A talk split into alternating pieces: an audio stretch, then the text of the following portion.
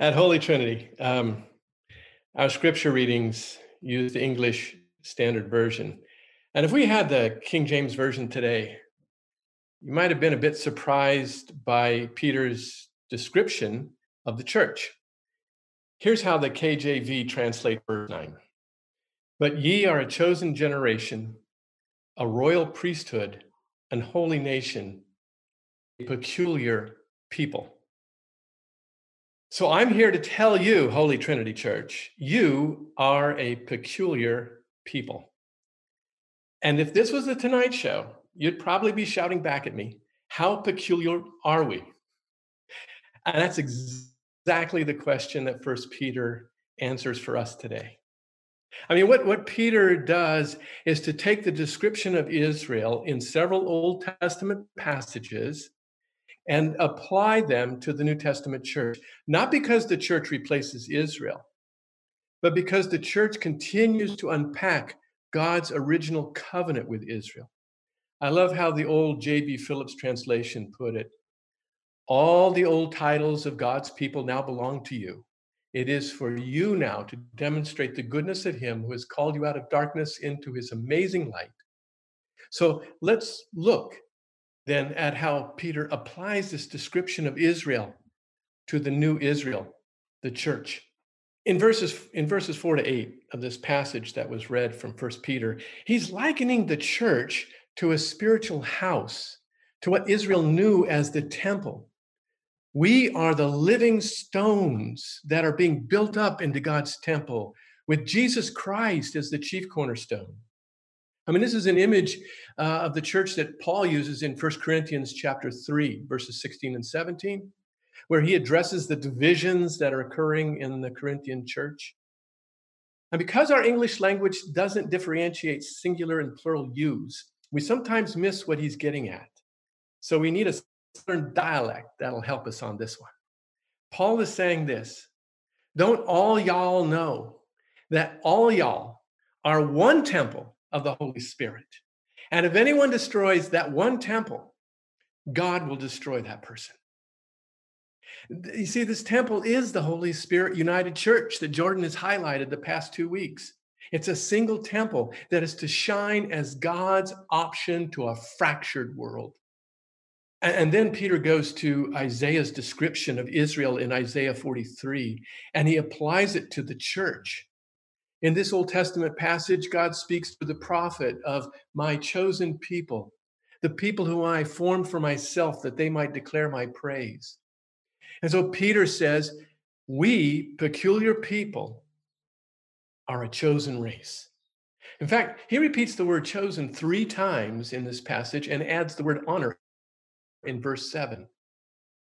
But before we get a big hit, we need to realize that being loved and chosen and honored by God is a very dangerous thing because we're chosen not to claim privileges, we are chosen in order to serve. I mean, that's why Tevye in Fiddler on the Roof asked God, I know we are the chosen people, but once in a while, couldn't you choose someone else? I mean, it's not fun to be chosen sometimes as God's people. And it's precisely as the chosen that Peter says in chapter one that we are to love one another with a pure heart. And he explains at the beginning of chapter two that that, that means that we peculiar people, we're to put off all malice and deceit and hypocrisy and envy and slander. And that's what it means to be peculiar in a world that does practice malice and deceit and hypocrisy and envy and slander. And then Peter calls up an image from God's word to Moses in Exodus chapter 19. And refers to which refers to Israel as a holy nation. Church, we are a transnational nation. When Trevecca and I have gone to Sudan or Uganda or Kenya or Tanzania or Honduras, we have found ourselves with others in the one nation that exists within all of those nations. And that's what I love about the second verse of the hymn that, that I'm so grateful to Travis for having played today. And he did it so beautifully. Hymn, by the way, that was written by an Anglican. Stick that in there. But did you hear that um, that verse? elect from every nation, elect from every nation, yet one or all the earth.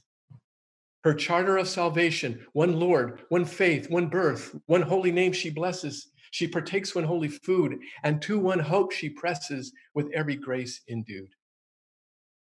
I mean, no matter where you go in the world, the church does not belong to any nation, nor is the church to be identified with any nation. The church is a Eucharistic kingdom that seeks to enlarge its borders to embrace all the peoples of the world. In fact, we here do a disservice when we refer to the US as God's people. Come on, Peter is adamant. The church is a holy nation, he says, a people for God's own possession.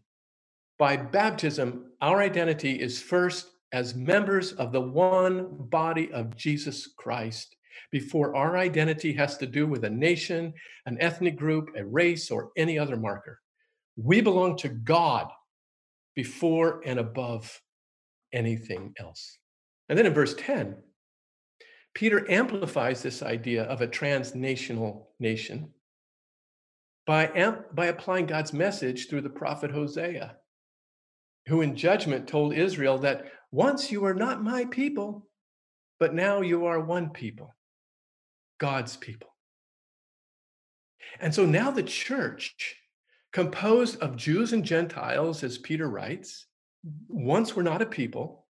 They were separated into tribes and clans and nations and races. Now they are one people. We are one people. Again, I love how Phillips renders this in his translation. In the past, you were not a people at all. You had no experience of his mercy, but now it is intimately yours. And then Peter continues in verses 11 and 12, and he tells us that we, the church, are sojourners and exiles. We are resident aliens. You see, just as it was the case for Peter's readers who lived in a pretty hostile Asia Minor, hostile toward the church, and just as it was for Israel who lived in exile for, for a long time, so it is for the church today. We live in a society that pressures the church to return to the, you know, the normal web of socioeconomic and cultural ways of life that have characterized our society. I mean, come on, we should look peculiar as we live out an alien lifestyle in our neighborhoods, in our cities, but we're still precious and holy and royal in the sight of God. Now, being alien sojourners in this world, having our citizenship in the heavenly city, doesn't refer to an escapist mentality. That's not the point. I mean, I've seen that bumper sticker that some Christians put on their cars, not of this world, but they leave the rest of the verse out. Not of this world, but in the world. You see, we're aliens, but we're also residents. When Jesus stood before Pilate and said, My kingdom is not of this world, he didn't mean that he and his followers were looking to escape this world. What he meant was clarified when he continued with Pilate and said, If my kingdom were of this world, my servants would have been fighting. In other words, God's kingdom has everything to do with the world he created, but it will not be established by worldly means. And when Jesus prays for his followers in John 17, he asks the Father not to take us out of this world, though we are not of the world. We're not of the evil one.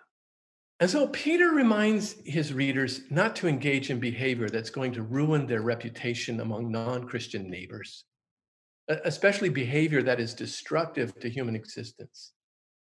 The church's identity is as immigrants in a pagan world.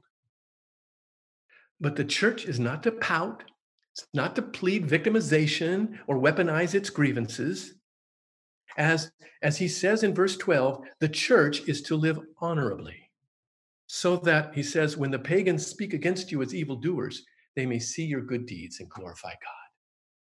And that brings us to perhaps Peter's most profound description of the church. We are a holy and royal priesthood.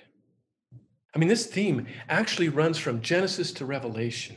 We don't have time to go into all the details, but it's enough to point out that our role as priests goes way back to Genesis 2, where God commissions Adam and Eve to work in and take care of the cosmos as God's sacred space. They were to care for, they were to preserve God's sacred space, all that God had created by upholding the creation, by preserving the order that God had established, by contesting anything that would compromise or corrupt the sanctity of this sacred space that God had made. You see, they were to be God's co regents, a royal task for a royal priesthood who will also serve also serve as mediators to make the benefits of this sacred space available to all. And then as the story progressed in the Old Testament, the priesthood became individualized. I mean, we even see that in the way, beautiful way that Max read Psalm 99.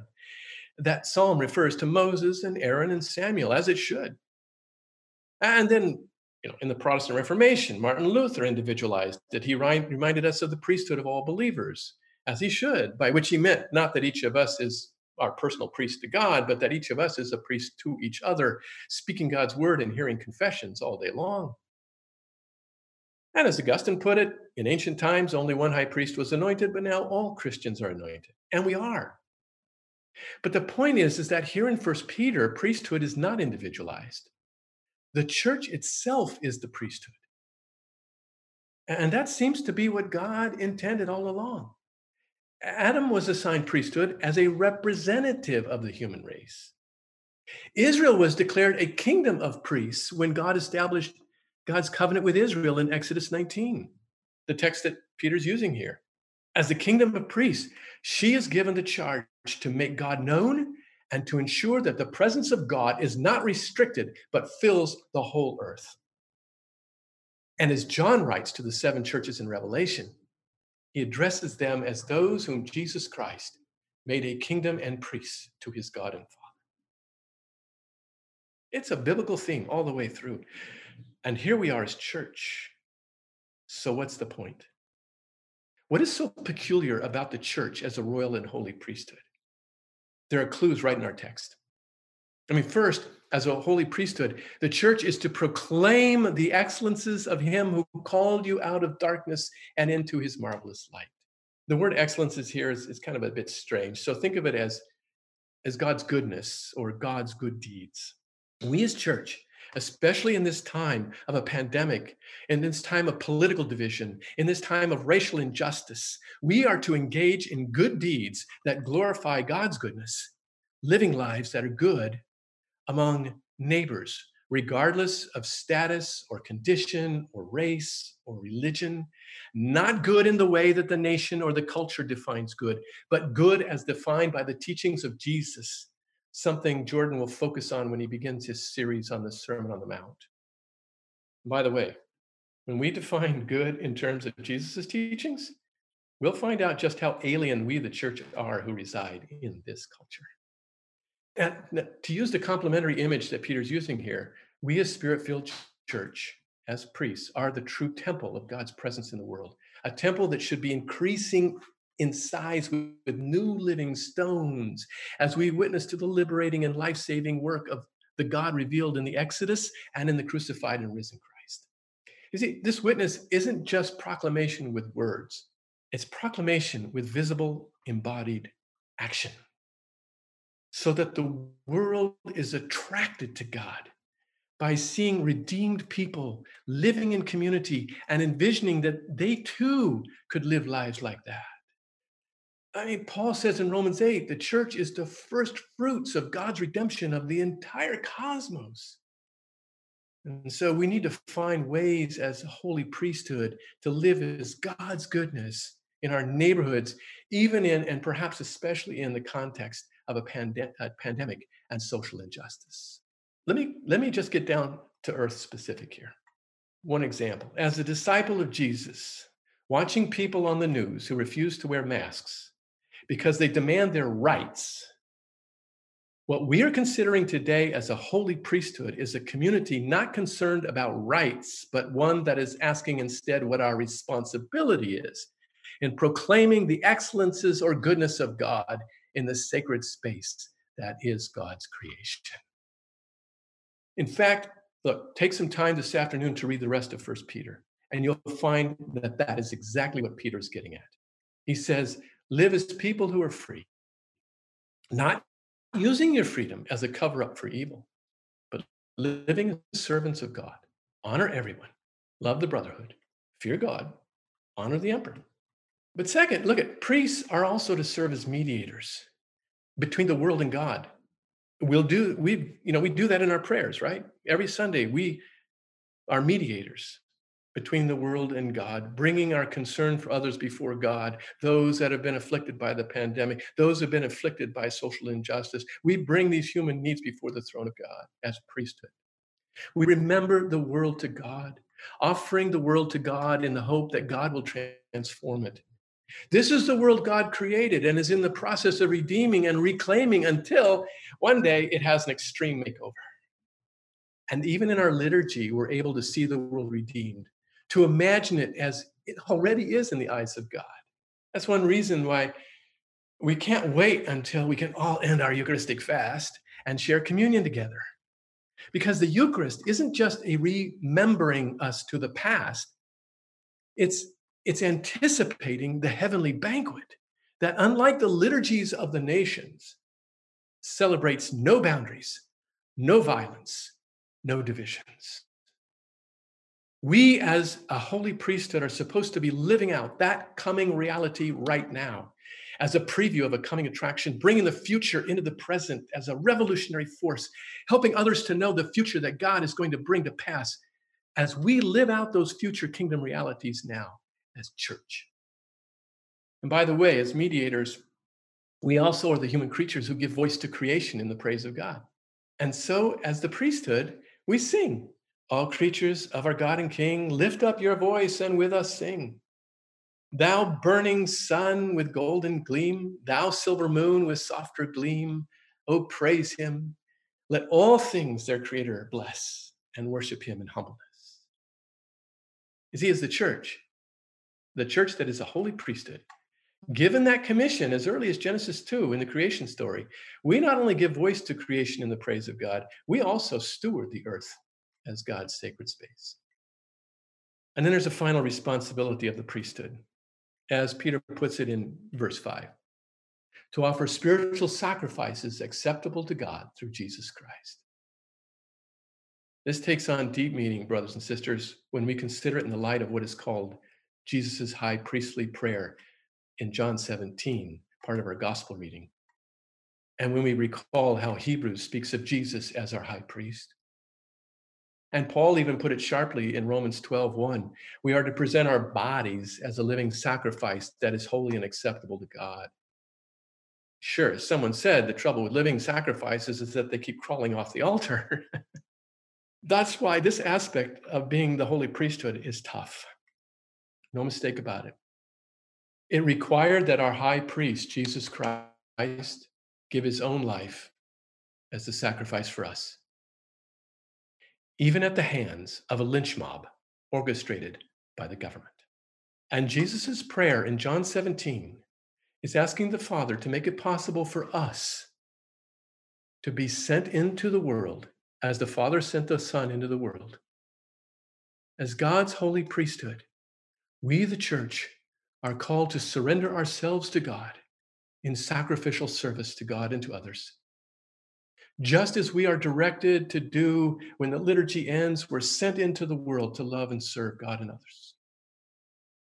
So the question is this as the holy priesthood that takes its cues from its high priest, are we ready as church to offer ourselves in sacrificial living for others, even for those who reject us?